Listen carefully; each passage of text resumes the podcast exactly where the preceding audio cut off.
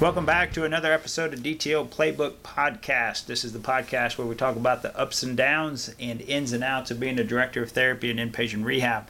I'm Shane Haas, your host, and I'm excited this week to bring a special guest. So stay tuned and enjoy. I want to welcome David Griffith. Um, and this is going to be a joy for me because even though we've worked together on different projects and things, I don't know as much about your background, but I do know you're the vice president of therapy operations at Ernest Health. You've been with the company since 2004. Um, from what I saw on LinkedIn, you went to the University of Utah as well. Um, but fill in because I, I, I referred to you today when I was talking to a couple of DTOs. I said he's like the Wizard of Oz. He's behind this curtain. He's there to help us, guide us along the way.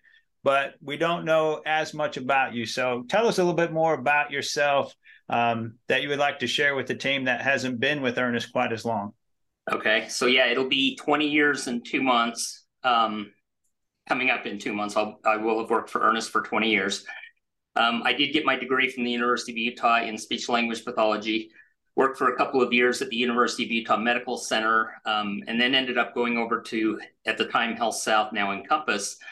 Um, I did speech services for them for about seven years, and then I was the director of quality and risk management for a couple of years and then was the director of marketing for a year uh, at Health South before I was contacted uh, by someone within Ernest, and I was the 20th employee hired, so that was kind of fun. So I've been able to see the company grow from having no hospitals up to uh, we'll have 36 uh, coming up shortly.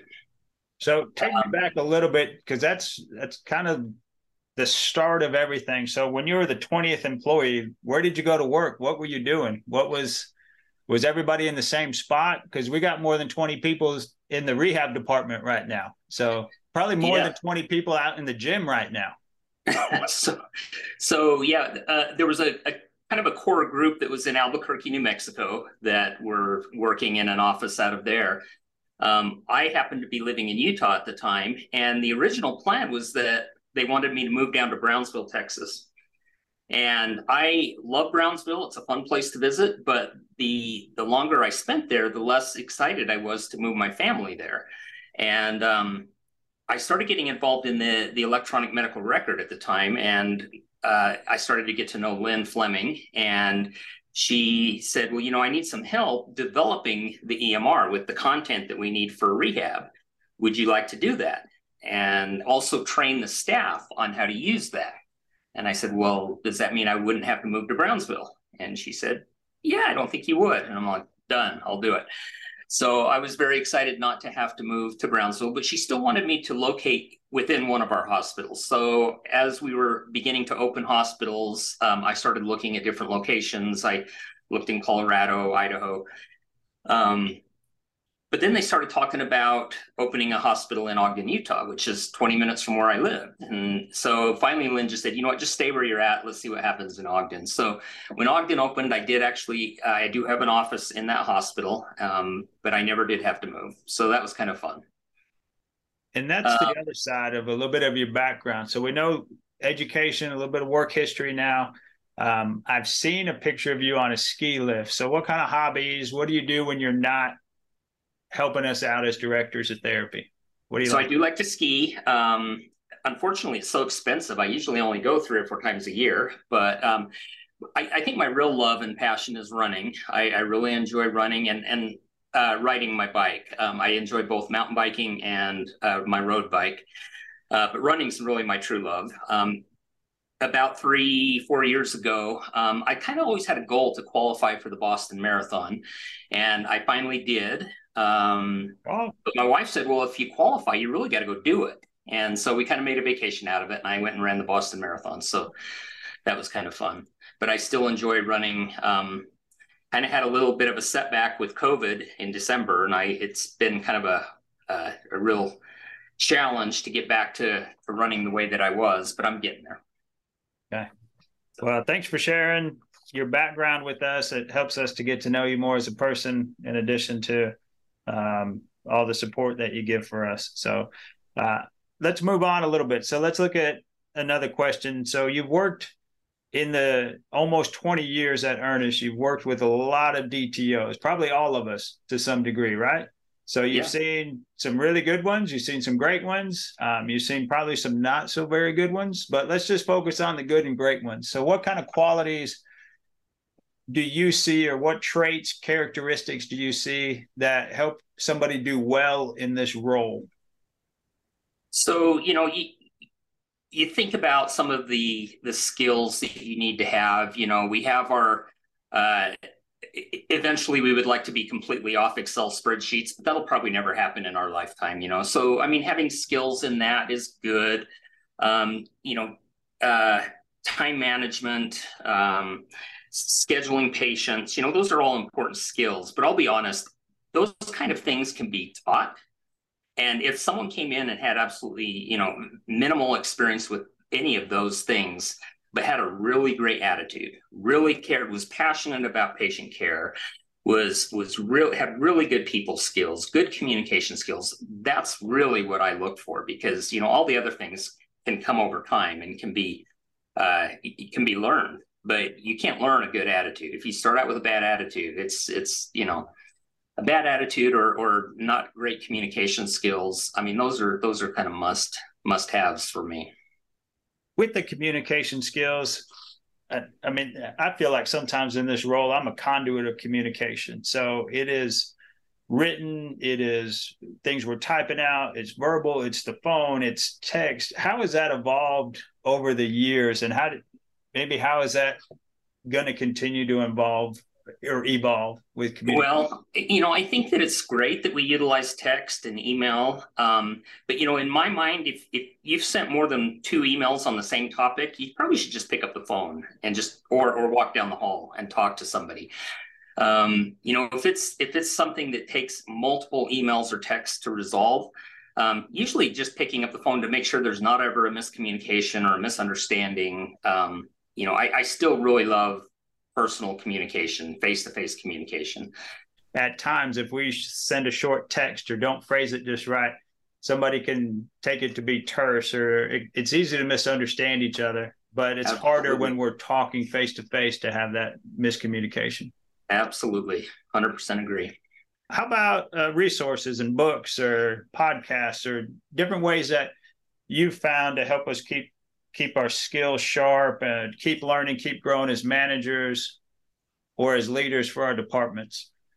Well, you know, I, I really just think continuing to read and learn and or listen, like, you know, you would probably be a better resource to talk about, you know, various podcasts out there.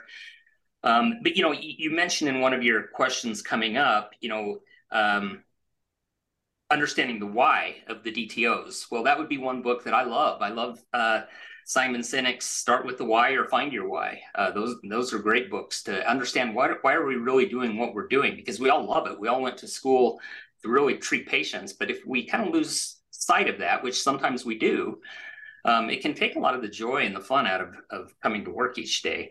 Um, and I think the guiding principles kind of help us stay focused on that. You know, they kind of answer our why pretty clearly, and so I'm glad we've got those in place. You know uh, we we opened up a hospital in Bakersfield, and and Vibra was primarily the ones that opened it, and they did not have the guiding principles, and it has been very apparent to me how really how meaningful those are, and how those can really drive and direct uh, why we come to work every day, and and how meaningful it is. Another book that I just finished reading that I really like is Crucial Conversations by Joseph Grenny and Kerry Patterson um, you know, you're going to have times where you've got staff that you're going to have to have difficult conversations if their performance is such that you know you need to make some corrections. But a lot of times you don't want to end up losing those those staff members. You just want to help guide them and help course correct. And this is just a great book to help with some of those conversations that have to be made. And um, so that's another good one.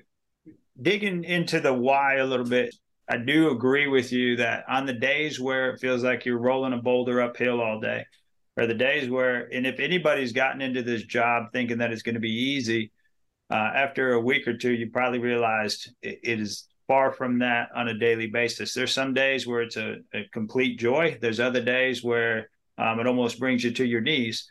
And just mm-hmm. realize that that I feel like that's a normal experience in the in a leadership role.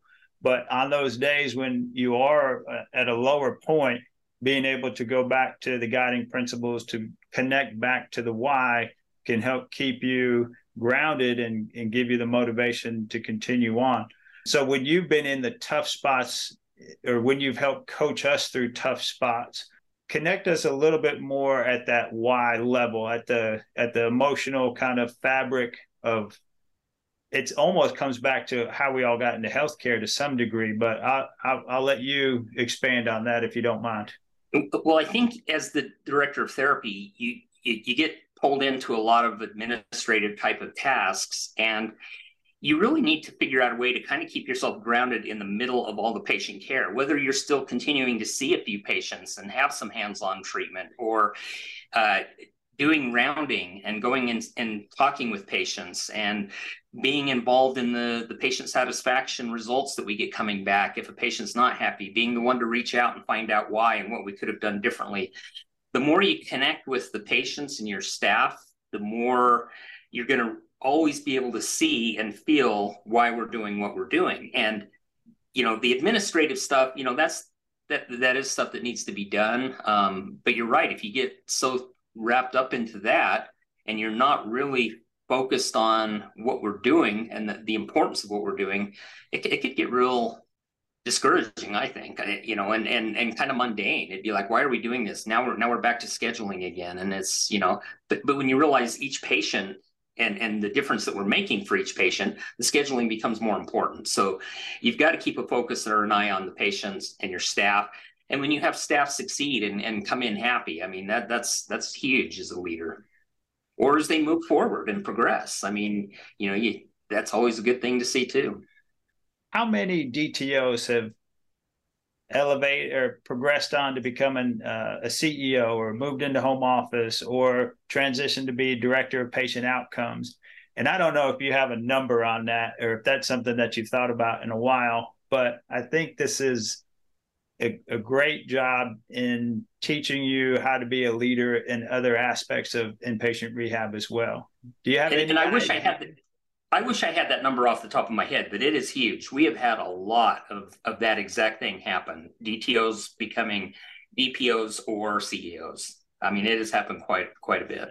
On that crucial conversations book that you brought up, um, that is a point that I feel like sometimes when we get into this role, it doesn't seem like we've got a lot of foundation of how to tackle that. Maybe when there's conflict amongst directs, or I think we've had tough conversations with patients but that's been probably easier for us to have as therapists than what it is to have uh, conflicts amongst what used to be our peers, but now there are directs. Uh, what in that book stood out that you could maybe just drop a knowledge bomb on us or uh, something that could help us along or make us want to go and grab that book and read it? You know, I think sometimes these conversations are um, they're difficult sometimes, and the information that you need to to pass on is not easy to hear or to say. Um, but I think being open and honest and transparent, um, and you know, understanding that these conversations have to happen. That you know, a lot of times if you just leave them unsaid and hope that they resolve themselves, that's that's the worst thing you can do. And so I think that um, just understanding and seeing the importance of these conversations before they become uh, irreconcilable that's that's I think probably one of the things that I um, I think I knew before reading, but then it just really reinforced the importance of doing that. All right. Well, I'll finish up at the the last of this of just leaving the mic open to you to anything else you'd like to say. What would you like to finish with? Encourage or I mean, I'll leave it open ended to you. So just finish this up on a, in a, a high note, if you will. Okay, well, the one thing I would like to point out, because I don't think we, I mean, I think all of our current DTOs are aware of it, obviously, but I don't think um, we spend enough time talking about or passing it on to our staff. Um, and that is the fact that the, the program evaluation model from UDS. Um, a lot of our facilities we know are in the top 10%. Um, but I think some of our staff are like, well, what does that even mean? Do we just kind of say we're in the top 10%? You know, what what exactly does that really mean? Well, UDS and I think our staff need to understand this. And I, you know, I was in a staff meeting in Ogden the other day, and um, I saw some people kind of the, the light bulb go on as I was talking about how meaningful this really is and how difficult it really is to, to be in that top 10% year after year after year. Uniform Data Systems has 81% of the subscribers in the country. So, of all the inpatient rehabs in the country, 81% subscribe to UDS. The, the remaining 19% subscribe to e-rehab or none at all. They can transmit their PIs to CMS directly without even subscribing. But when UDS came up with this program to rank hospitals each year based on your performance, it really is truly comparing you to almost the entire nation of rehab facilities. And there's five clinical indicators that they decided to rank you on, and it was the five they felt like were the most meaningful: discharge to community, discharge to acute, your FIM change, your discharge FIM, and then your functional efficiency, which is basically the FIM change divided by the length of stay. And since this program started in 2006, the majority of our inpatient rehabs have been in the top 10% based on those five indicators. And that doesn't happen by accident. Um, it takes a lot of education. It takes a lot of training. As the director of therapy, you're, you're directly involved in that. You're having a huge impact on that. But to step back and think, we've been in the top 10% in the country. I mean, that's like worth putting on a resume. You know, I worked for a company that was in the top 10% according to UDS 81% of all IRFs in the country, and we maintain that year after year. I mean, that is an incredible uh, accomplishment. And I think that we have to continue to invest in our staff. We have to continue to make sure they're educated, make sure that their expertise is in the top 10%. And if we start to take our eye off it, you start to slip. Every hospital that hasn't made the top 10% is because they stopped really focusing on that. They started focusing on other things.